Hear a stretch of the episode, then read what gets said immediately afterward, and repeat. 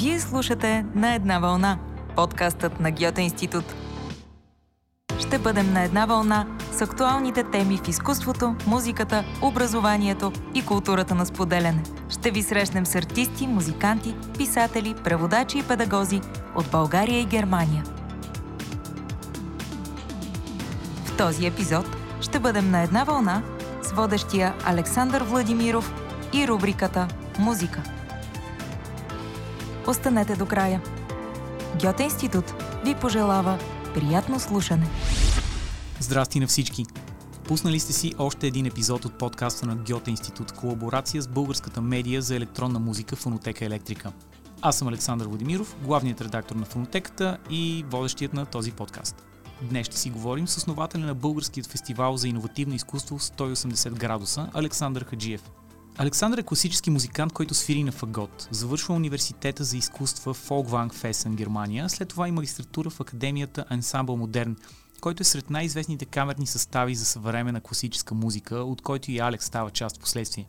Той вече 8 години организира фестивала 180 градуса и затова го разпитвам повече за това как успява да организира експериментален фестивал в България. Какви са трудностите, през които минава и как публиката на такива събития може да стане по-голяма. Преди разговор с Александър Хаджиев слушаме един трак от него – Пълс, електроника с звуци от фагот. И след това започваме.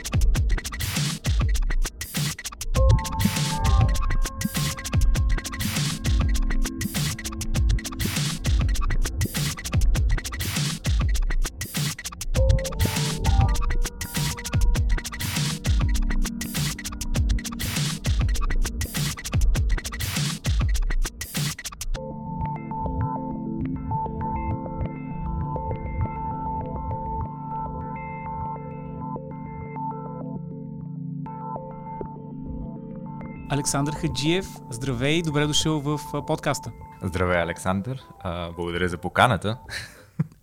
Аз от, директно те хващам с а, приказки за фестивала 180 градуса. По този начин те и представих вече като а, организатор на фестивала. Ти правиш експериментален фестивал в България вече 8 години. 8 години, нали? Сега ще бъде 8-то издание. А, не, глупости, сега ще бъде 9-то издание за тази година. 2022 година ще да. е 9-то издание. О, и скоро 10 години. Това ще След две години правим юбилейта. Как? Това е наистина, в смисъл, има, има много градове, които според мен много ще се радват да се похвалят с толкова дълги експериментални фестивали. Как се получават нещата при тебе? Как се роди идеята въобще? Ами, Първо бих искал да кажа, че може би фестивал е един от малкото, даже и в Европа, който се концентрира изцяло върху процеса, артистичния процес, а mm-hmm. не върху крайния продукт. И в повечето случаи, когато а, и като изпълнител, когато участвам на фестивали, отиваме с ансамбъла или сам, или с когото и да било, изпълняваме нещото, а, а, събитието за една вечер и на следващия ден си тръгваме. Тоест въобще няма никакъв екшенж, няма никакво взаимоотношение с другите артисти, другите участници, участници на фестивала. И реално става дума само за едно събитие, което е само за а, продукциите и само за. А, как се казва? Не мога на български да измисля думата. А, за финалния за... резултат. За консумация търсих думата. Okay. По-скоро нали, за консумация, за продаване на билети и така нататък, не толкова колкото за артистичния процес. И оттам все повече и повече започнах се интересувам от а, как би могло по този начин да се направи събитие, което реално да няма този прешър за артистите да трябва да а, създадат нещо накрая, ами по-скоро да получат времето, в което за няколко дни наистина просто да експериментират и да правят това, което смятат за добре и на момента, което е актуално. Защото идва и други проблем, че обикновено бизнеса културния работи по този начин, че трябва една-две години предварително да кажа кажеш mm-hmm. какво ще се случи след две години.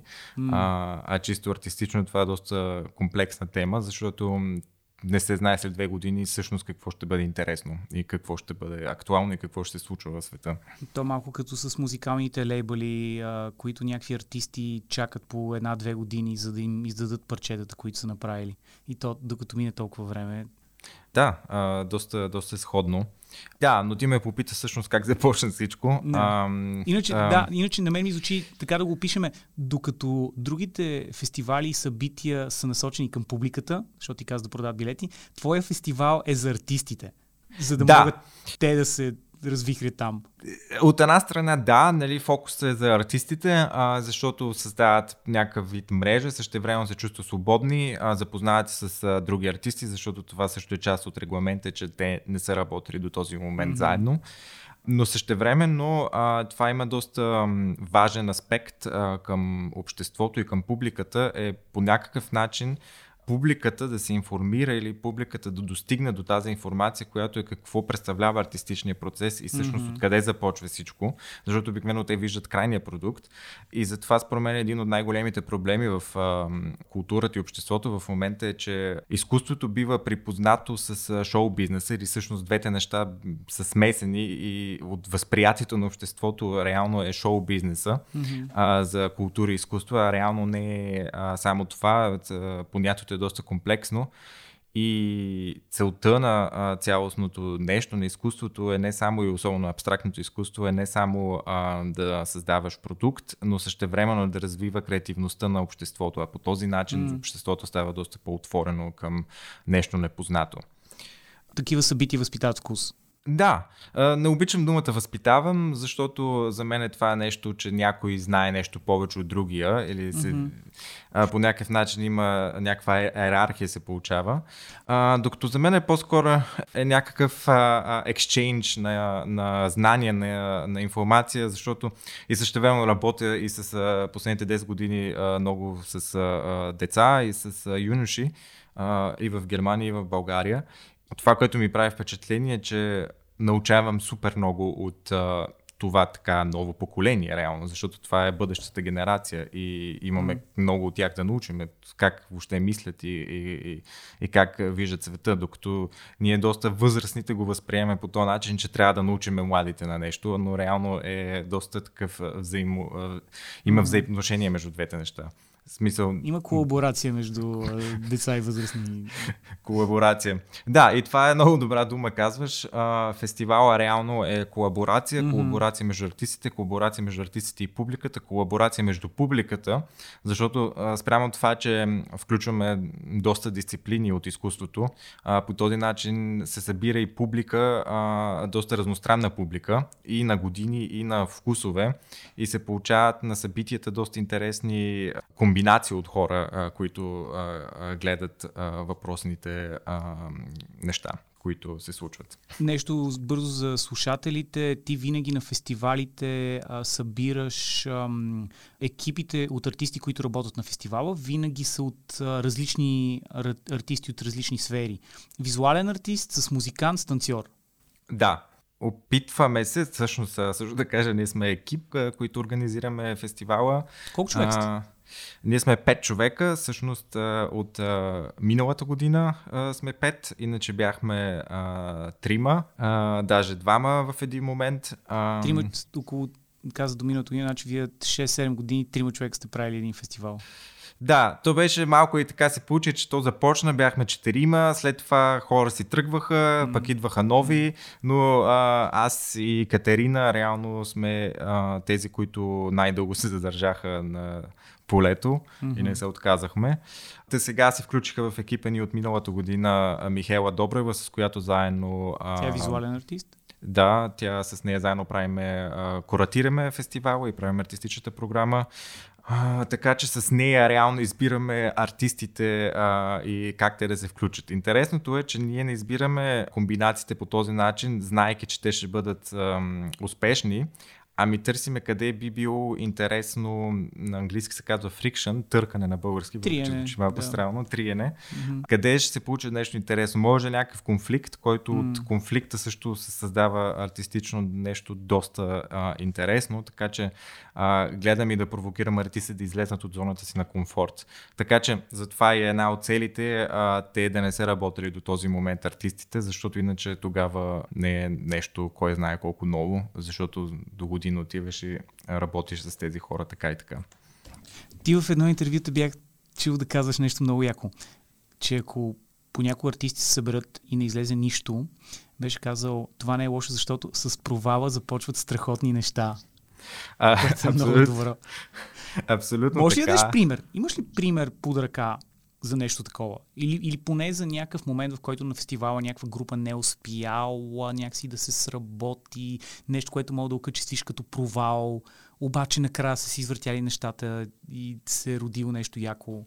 Ами виж какво, бих ти казал един пример, който почти при всички екипи наблюдаваме през всичките mm. години, включително и, и, и в моята работа извън фестивала, е конфликта на егото в който ти идвайки... Артисти събираш на едно място, няма начин. и, и не само това, но а, се получава и експлозия в това, когато имаш някаква идея и тя може да не се връзва в момента с мнението на останалите, в случай или интереса на останалите, но ти по някакъв начин не може да, да, да се предадеш. Не трябва на всяка цена тя да се случи, защото по някакъв начин си си го а, намислил в главата. И това е фактора, който най-често се среща, е реално да успееш да се научиш да се отказваш от идеи които mm. първо, преди да отидеш в процеса а, и в репетицията или в ресърча заедно с останалите артисти, естествено, че идваш с някаква подготовка в главата си, си, си мислил някакви неща, имаш някакви идеи и така нататък. Но в разговора вече с останалите, ако там вече няма място за тази идея, да оставиш тази идея. И даже Има това един ми... лав никога не се влюбай в идеите си. Когато, да. заним... Когато си в сектора с идеи, не трябва да се влюбваш в идеите си, защото трябва да си готов. Както това, което ти казваш. Да отпадне една, да, да продължиш нататък, да направиш друга по-добра и с нея да се случи нещо, но да, да, да си готов да продължаш и да ги модифицираш и да приемаш чужите идеи. Абсолютно. И оттам идва и вдъхновението за нови неща. Даже а, преди 2016 година с колектива Рафина Файт правихме, направихме една, един перформанс и изложба. А, събирахме от различни артисти момента, в който те са оставили някаква идея. Когато са развивали, в някакъв момент тя не се е получила повече. И не по време на фестивала или по принцип Не, не, по принцип, по принцип, okay. по принцип. Иначе ще да е много мета. на, да. на фестивала да си артист да работи върху изостаналите идеи на, на другите артисти от изданието ми. Което ви го дам безплатно като идея. Абсолютно, но а, това го споменавам, защото а, беше доста интересно, че повечето артисти нали, пратиха историята си, защото за нас не е интересно да направим някакво като ресайклинг на а, вече изоставени идеи и отново да се видите, ами е по-скоро а, какво се случило в този момент и какво се случило след това. И в а, всичките случаи това прекъсване е дало начало на нещо съвсем различно и нещо ново. И имам една метафора, която използвам последните години. Ако погледнем едно цвете, на пролет то ам, порасва, става красиво, а, става цветно, става а, невероятно, мирише страхотно и в един момент то трябва да умре защото такъв е живота, то умира, за да се родят още две-три цветя или се ражда някакво малко по-различно, по-друго. И, и това е също в артистичния процес, че в някакъв момент идеи умират, традиции умират, за да може да се направи място за нови неща. А, тъй, и това е нали, една от а, темите на фестивала също, кога, защото често нали, а, като а, сме обявявани и по медии и така нататък, бягаме от традициите. Не е защото не уважаваме традициите, но защото вярвам, че ако държиме прекалено много на традициите, не ги пускаме, то реално ние се въртиме в кръг и нямаме развитие. Тоест. С уважение към традициите трябва и да се научиме като артисти, въпреки тях, да погледнем какво друго може да има, освен тях. В тази връзка ти някъде другаде пък те бях чул да казваш, че тук вече общо ще го кажа, но беше нещо трудно, че идеята е артистите да дойдат на фестивала и а, наистина да скъсат, примерно, с традициите, за да могат да доведат до някаква, в последствие, не на фестивал, но в последствие, за да могат да се отпуснат и доведат до революция в изкуството. Примерно, нещо такова беше. Може ли да, да дадеш повече контекст? Ако изобщо се сещаш за какво, за, какво ти напомням. Понякога много автоматично говоря на тези теми. да, не, бе, не, не, не звучи зле, не звучи зле, човек. А, революция търсиме всички, според мен, като артисти, или се надявам, че търсиме всички. Абе, някой ги мързи то не е, че ги мързи, ами е по-скоро по някакъв начин и образованието, така ни, mm. чисто професионалното образование така ни образова, а, че, трябва, а, че имаш един път, примерно като музикант, а, класически а, завършваш университета и след това а, си намираш работа в оркестър и свириш в оркестър и това е правилният път и ако не го поемеш него, значи не си успял музикант. Сега, грубо казано, но го има доста това. А, за мен е важно, че фестивала, когато артистите участват в него и кара да мислят, кара ги да а, мислят по всякакви такива теми, кара ги а, да обменят опит, смисъл ти а, да видиш как с някакво друго изкуство, как работят артисти, какви проблеми срещат. И реално даже бих казал, че по-интересното на фестивала са вечерите mm. или напитките в бара след mm. края на деня защото тогава се събират, всички се събираме и става някакво като става дискусия. колаборацията. Да, дига колаборацията наистина се дискутира и то доста натурално се дискутира, не е провокирана дискусия, ей сега след събитието трябва да говорим с публиката и да се проведе този разговор, ами е по-скоро става автоматично това нещо и не претенциозно. И според мен това е много важно за бъдеще в фестивалите всичките, нали, не само нашия, и този, който дори е продуктово а, насочен, артистите да присъстват през цялото време на фестивала и да а, гледат и другите неща от а, събитията и по някакъв начин да се стигне до някакъв екшенч между тях, защото иначе само седиме и си седиме в нашия балон и си продуцираме някакви mm. неща, и, но реално това а, по никакъв начин не повлиява на общото нас като общество. Mm-hmm. Можеш ли да опишеш накратко как се промени фестивала за цялото това време, а, от началото до сега и после ще те питам и къде би го отвел. Но при това ми е интересно за 8 години нещата, които се подобриха, ако може да, го, да ги опишеш. А, не бих го казал подобриха, бих казал, че той си доста си смени формата. Mm-hmm, mm-hmm. А, в началото тръгнахме като тридневен фестивал, който беше фокуса камерна класическа музика. А той в началото с... е бил изцяло за класическа музика. Да, но съвременна класическа. В смисъл okay. С интердисциплинарен аспект, в който си партнира един друг вид изкуство винаги с всяко събитие. Тоест, всяко събитие имаше някаква тема. Избирахме музиката така, че да бъде към тази тема и също времено има някаква драматургия на вечерта и има изкуство, което си съпътстват. Примерно в първото издание имахме една вечер с танц, една вечер с електроника и една вечер с а, а, актьорско майсторство и театър. Това не беше за мен интересно, беше по-скоро интересен, беше колаборацията, но някакси за мен не беше а, интересно ние да правим още един фестивал за камерна музика, mm. което е нещо доста банално. А, да, по канейки различни артисти от а, различни краща на света, може би ще бъде малко по-различна камерната музика с друг поглед от това, което се случва примерно в България. Но не бих казал, че е нещо, което ам, е страшно нужно за сцената като ам, нещо иновативно. От там нататък ми беше доста по-интересни тези всичките клашове, които автоматично се получаваха сблъсъци между артистите, които идваха от различни страни. Просто mm-hmm. така се беше получило. И оттам нататък започнахме повече и повече в тази насока да вървиме. Първите 3, 4, 5 години, даже повечето концепции ги създавах аз, което също много ме турмозеше а, психически и артистично, защото не можех да разбера защо аз трябва да създавам една седмица от фестивала 70% от нещата, защото става малко като one man show off. Под концепция имаш предвид... От всичките събития. Примерно аз а, каня еди кой си, еди кой си, еди кой си, пращам им вече готова горе-долу обща концепция, какво горе-долу ще се случи на сцената. И те доработват. И ние заедно нали, го развиваме това нещо, mm-hmm. а, като до, пристигнат в София. Но това беше естествено създадено от а, несигурност в това дали за 2-3 дни ще успеем а, да създадем нещо. То е прешър, който идва естествено и от а, различните спонсори, че трябва да се получи много добре, за да могат да ни подкрепят и на следващата година. И, и то всички е прешери. В един момент а, реших, че това е абсолютно неконструктивно и няма абсолютно никакъв смисъл този прешер. И започнах а, и да оставям идеи. Тогава почнах се научавам да а, изоставям mm. собствени идеи и да изоставям егото си по някакъв начин и контрол. То даже не е толкова егото, колкото е контрол фрик. Mm. И създадохме тази концепция, в която наистина три артиста се срещат предварително в Zoom, в онлайн, дигитално, един месец или няколко седмици преди да пристигнат София, в които се запознават и просто могат да започнат да говорят на темата, която ги интересува, вдъхновена от темата на фестивала, която всяка година избираме да е някаква доста абстрактна и една дума, която да означава доста неща.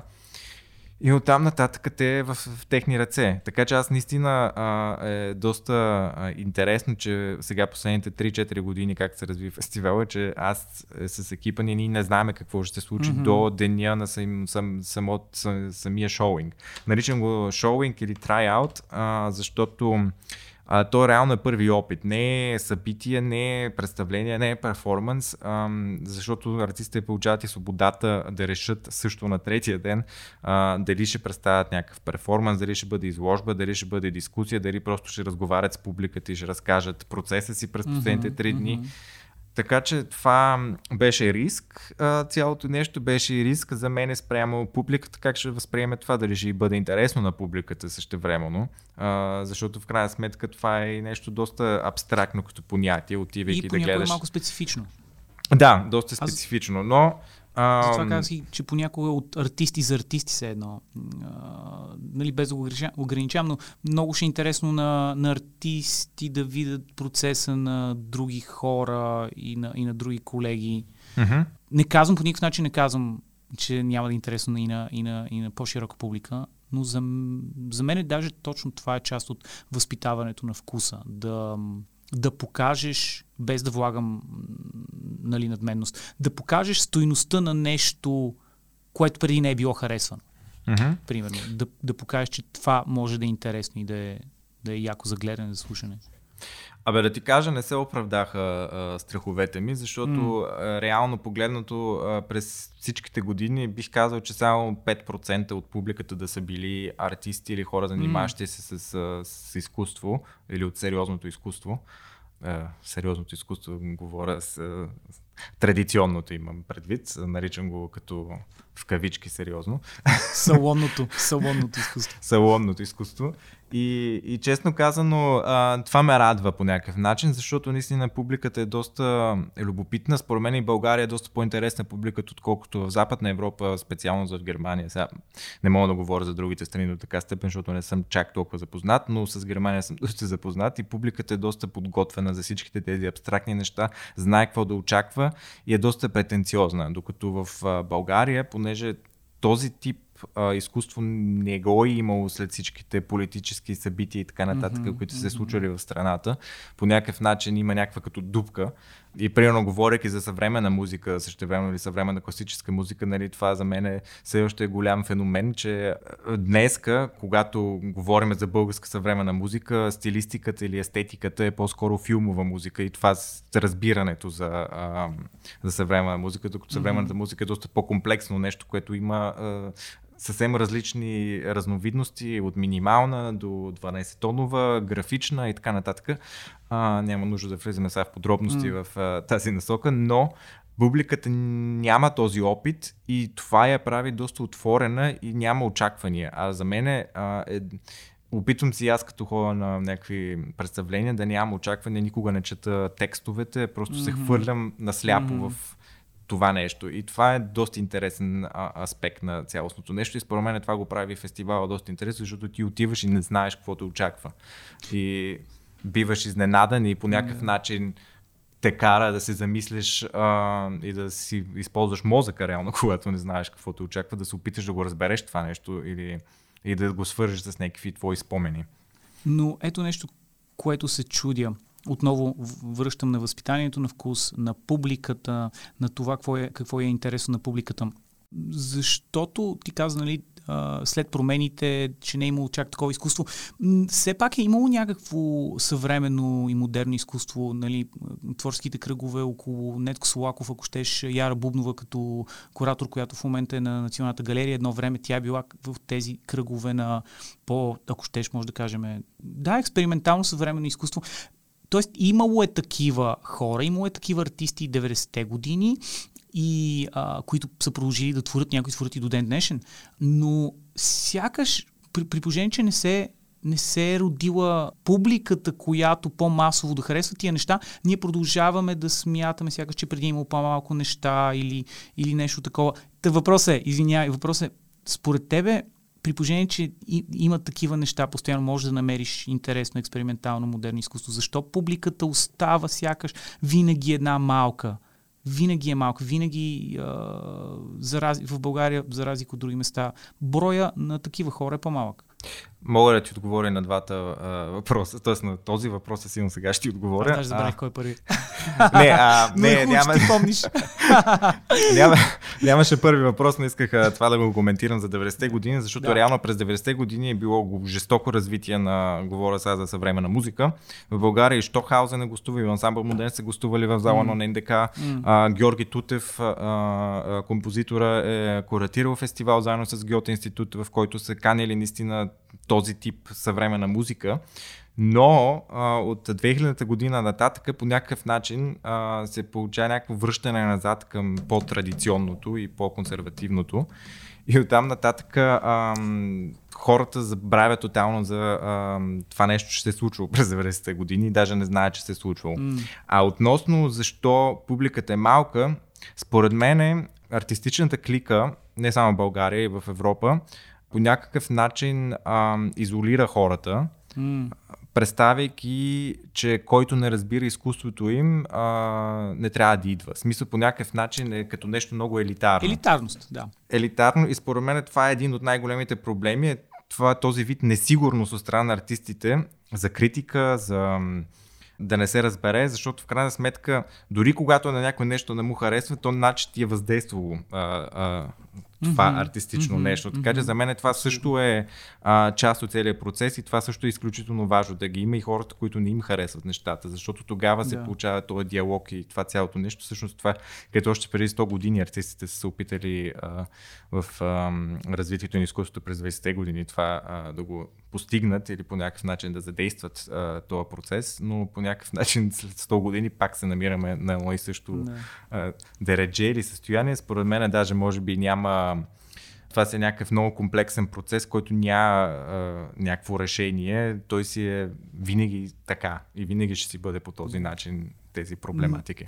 Но ето е, това е, е, това е интересно. А, тезата, че за слабата публика са отговорни също до голяма степен а, артистите и елитарността, когато, не всички, нали, но когато има елитарност в артистите. Което аз веднага мога да го пренеса в а, електронната музика в България, електронната сцена и обяснение защо нашата сцена много време е била малка и продължава да е малка. Това е за, за друг разговор. Но да, супер. Да слушаме малко музика, да чуем едно парче. Добре. Какво ще, какво ще ни пуснеш? А, избрал съм едно мое произведение. Произведение звучи малко а, снобиш. И, и, а, това е думата. Супер е. Казва Както се а, 12 Tone. А, всъщност вдъхновението от него дойде заедно с моя ансамбъл МАМ. Правихме турне в Юго-Источна Азия а, с произведението на Арно Чомберг, Пьер от Люнея което всъщност е било голямото вдъхновение на Оскар Шлема още в Баухаус да създаде а, неговите легендарни триади жабале, костюми и перформанс. И заедно с а, а, екипа Рафина Файт създадохме преди две години а, един перформанс, Техно Опа, който беше вдъхновен от а, точно годишната на Баухаус и Оскар Шлема. И а, този трак, реално електронен, а, се роди в този перформанс, а, заедно с звуци от Шонберг и мой ансамбъл МАМ. Окей, okay, слушаме и се връщаме.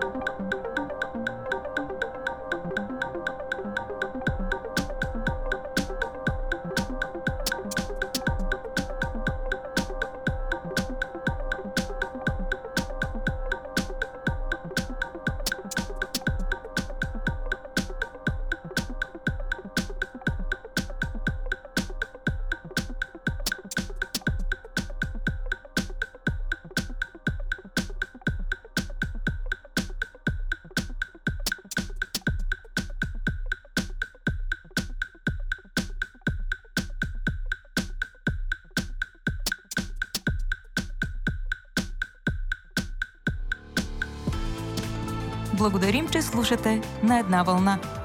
Ако ви харесва разговорът ни, споделете епизода с вашите приятели. Продължаваме. Добре, връщаме се в разговора. Искам да те отново да те върна на фестивала, да разкажеш нещо за проектите, на артистите, които а, са били през годините нещо, нещо, което ти е направило впечатление.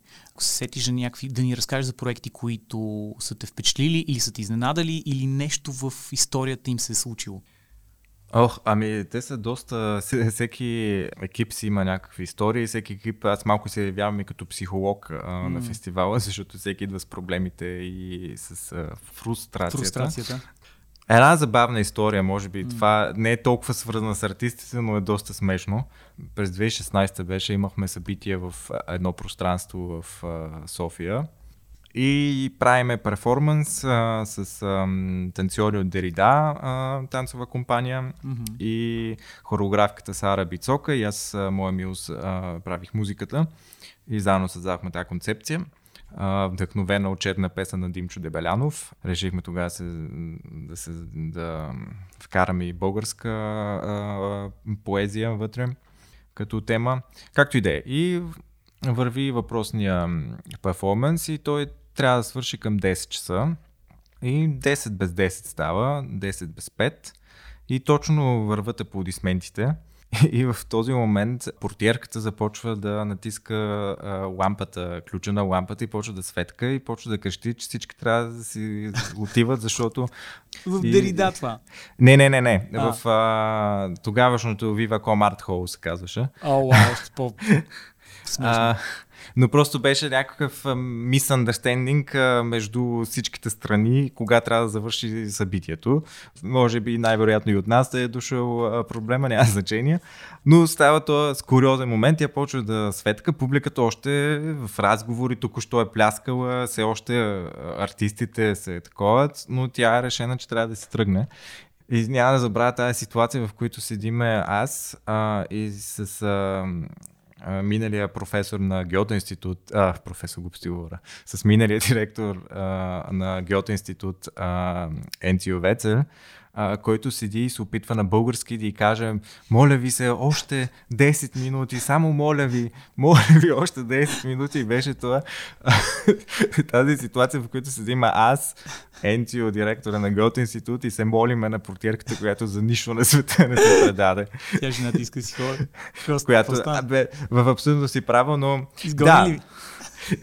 Но винаги е имало тази ситуация, в която ам, се бориме с а, а, някакви такива ситуации а, на пространството, къде се намираме, защото в крайна сметка те не са концертни зали това. А, залите имат някакви други функции или пространствата, така че а, винаги идват някакви такива скуриозни моменти или примерно в един момент идва а, чистачката и почва Ама да тя чисти. Ви, в крайна сметка тя си ви изгони.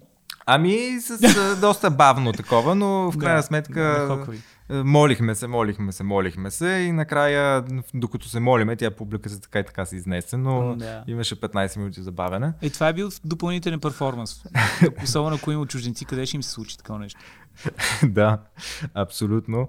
Та, имало е всякакви такива ситуации а, спрямо реалността в България или примерно това също беше много смешно. До същата година а, ни беше гост, а, гост артист, беше Кристофър Джеймс Чаплин, който реално е най-малкият син на Чарли Чаплин, но той mm-hmm. идва а, като експериментален музикант и, и, и това е нали, неговата м, дейност. И той още преди да дойде ме помоли да откажеме с него всякакви интервюта, журналисти и така нататък, защото всички го питат за баща му. За Чарли Чаплин. Да. да. И при което... А, той каква ние... музика прави? Експериментална електронна. Окей. Uh, okay. И в този момент а, медиите разбират естествено, че той ще е, участва и се опитат по всякакви варианти да открият как той, как да го открият изобщо него. Даже бяха се обаждали на едното пространство да се опитат да разберат в колко часа му каца самолета и така нататък, въпреки че ние бяхме казали още тогава, че няма това да стане. И както и да е, спасихме го от това цялото нещо, но имаше един скандален момент, в който, а, понеже техният перформанс беше вдъхновен от звуците на София и те се разхождаха с екипа из София да записват а, Field звуци. Recordings. Да, Field Recordings. И в един момент а, се получава скуриозния момент, в който а, те записват някакви звуци и идва имитатор на Чарли Чаплин до него. И даже мисля, че някъде имам снимка, където са се снимали двамата. А той идва, защото успява да разбере къде е. Имитатор Не, успя... абсолютен- Случайност. Абсолютна случайност. Но някакъв пълен абсурд, нали? А той знаеше ли? Имитатора знаеше ли? Не, не. Той, Тоест- ням, той няма нищо общо, нали, на външен Да. вид въобще не си прилича с баща му или Да. нещо, трябва да се загледаш нали, до така степен, но а, беше супер смешно, но той има, Кристофър има супер чувство за хумор, е един от най-милите хора, които съм се запознавал някога през живота си. Но да, и то е един пример, че реално с него се свързах буквално по Фейсбук и му казах така и така, имаме този фестивал с този процес, тая тематика, имаш интерес, нямаме пари, мога да ти предложим Бе, някаква много малка сума, беше Да. 200-300 евро, нещо такова беше за цялостното участие. Което Класически за... фестивал за експериментално изкуство, просто пари няма. И, и той се съгласи веднага. И нали, той каза, не ми е за парите, аз искам, аз мятам, вярвам в тази концепция, вярвам в процеса артистичния. И реално всичките артисти, които са участвали, и затова са от една страна нали, са големи имена, а, погледай, а, поглеждай ги, но mm-hmm. идват всичките участват с а, огромното желание, на, а, защото вярват в тази кауза, аз се наричам даже днеска. Мгм. И наистина вярвам, че това е едно от нещата, един елемент, който наистина а, трябва на артистичната среда и на артистичната сцена време и свобода а, да търсиш какъв е твой артистичен път, а не а, М. да създаваш някакви неща спрямо това ам, какъв грант или какво М. финансиране и коя фундация, какви а, критерии има или коя община и така нататък. А, но това е доста комплексен въпрос с финансирането, защото в крайна сметка... Усети на къде вървя. Да. Защото е интересно, наистина, 8 години фестивал за експериментално изкуство, нишов, нишов фестивал и продължавате, очевидно все пак, успявате да намирате пари. да, тук трябва да... Има и различни партньори. Гьоте е партньор, мисля, че от, от най-ранните издания.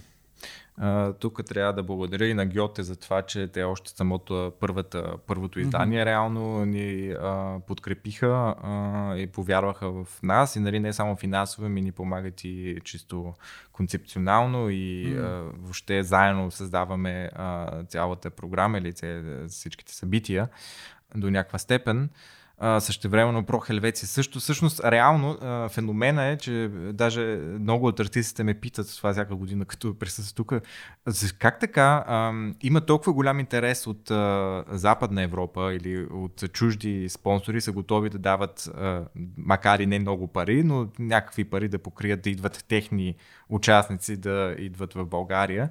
Как е възможно да има такъв огромен интерес и същевременно от локална страна да има само столична община, която М. е готова да подкрепи това нещо? И пак добре. Да, и, и според мен това е, нали, от една страна е разбирането за изкуство, разбирането за събития като цяло и системата и структурата, защото първо, като говорим за обществени пари, нали, Министерство на културата, столична община и така нататък, това са пари от данекоплаците и е редно наистина да минават през някакъв много строг контрол и същевременно да бъдат по някакъв начин за всички, нали, за цялостното общество, нещо да допринася за обществото. Но а, според мен големия проблем е, че няма добре разграничени ам, а, департаменти, защото ти не можеш да сложиш изкуството под един знаменател само. За случая в повечето програми, когато се кандидатства за финансиране, танц, поп музика, класическа музика, експериментална музика, всичко е в едно фолклор. Всички се борят за едни пари, се едно. Мгм, мгм. И, и не е равнопоставено. Естествено, когато и се зависи кой се поставя като жури, обикновено и журито гледа нещата малко и по-консервативно, тогава се подкрепят повече по-продукции, тогава идва проблема, нали, шоу бизнес изкуство ли или продукт mm-hmm. изкуство ли е и това всъщност е така и така конфликт, а, който а, съществува, винаги съществува в изкуството и още преди 100 години в Баухаус. А, са се борили с а, тая дилема, а, създаваме Мгм. ли свободно изкуство или създаваме продукт, те всъщност са доста сходни, защото за да създаваш свободно изкуство ти трябват пари или някакви ресурси. Mm-hmm.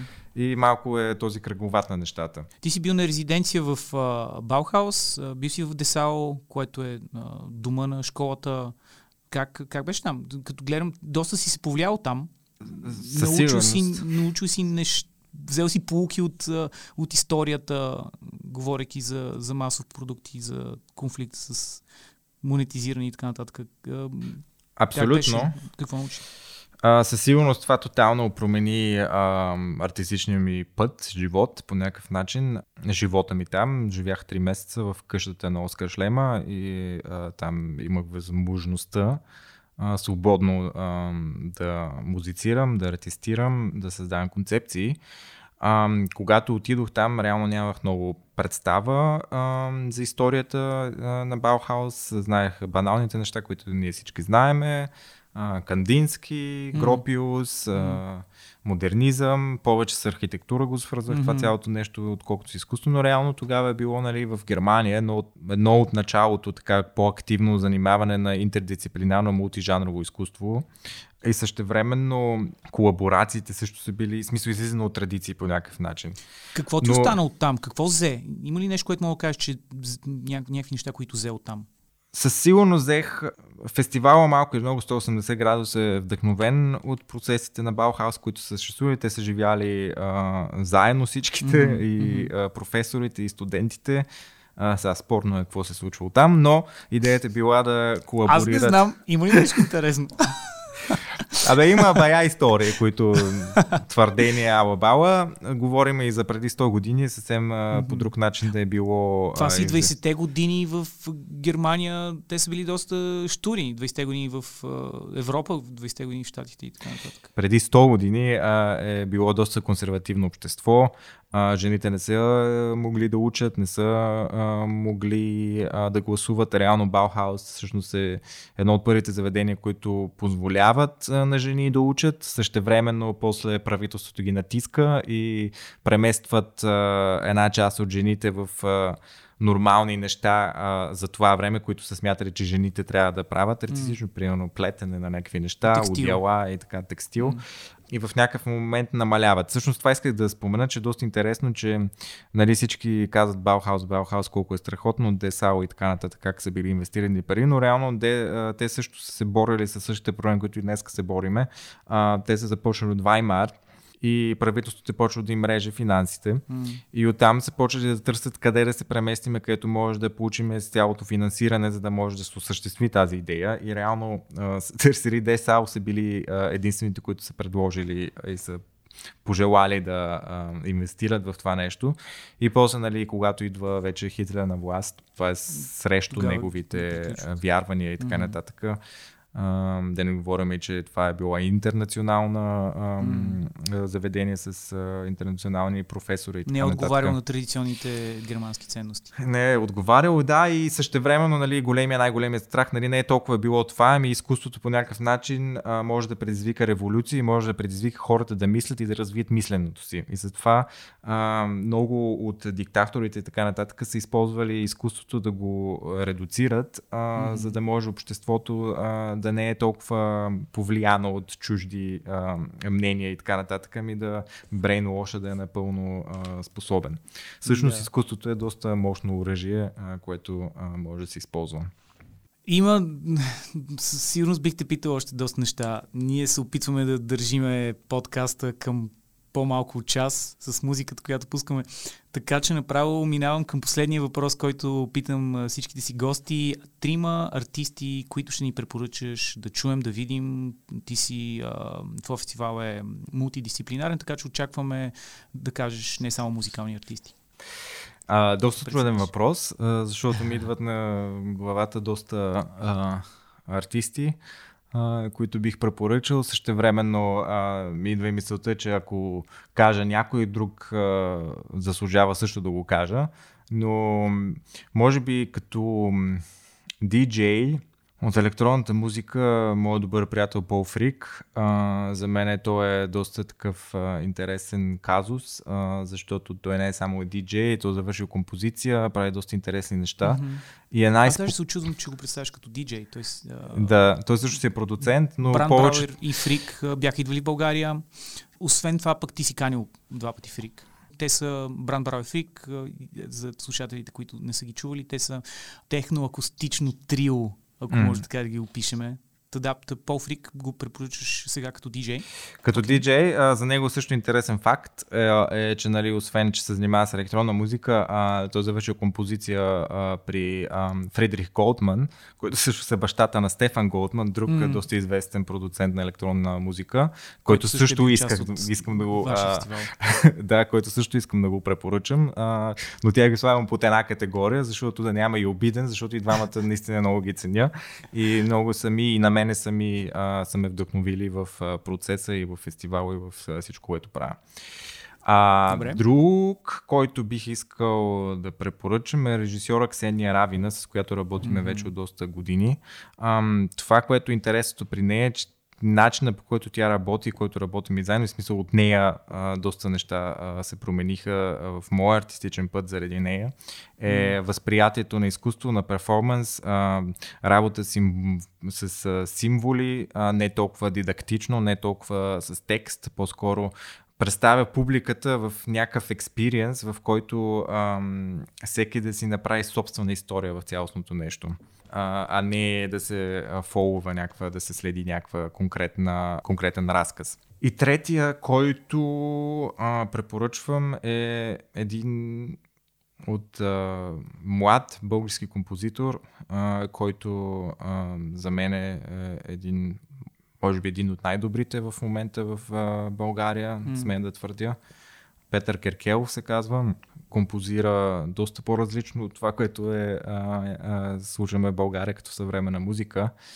А и в Германия бих казал даже, а, така че доста интересни неща с електроника, организира доста и ам, проекти с деца и така нататък, е доста активен а, и се надявам все повече и повече хората да чуват за него. А, Супер. Както винаги ние слагаме връзки към артистите в описанието на подкаста, така че и а, завършваме с последна, последна песен. А, също един трак, а, който го създадох а, тази година по време на пандемията за театър Мюнстер, за една постановка, казва се The Arrival, а, пристигането, която е вдъхновена от едноименната книга, иллюстрационна книга на Шон Тан. Казва се okay. Пристигането, The Arrival, въпреки че на английски има много по- повече значения. Добре, слушаме този трак аз ти благодаря за участието. Мен ми беше много приятно си говориме, може би някъде другаде в последствие също. И аз благодаря много за поканата и на мен беше много приятно и времето мина доста бързо. Да, случва се. Чао на всички и до следващия път. Чао.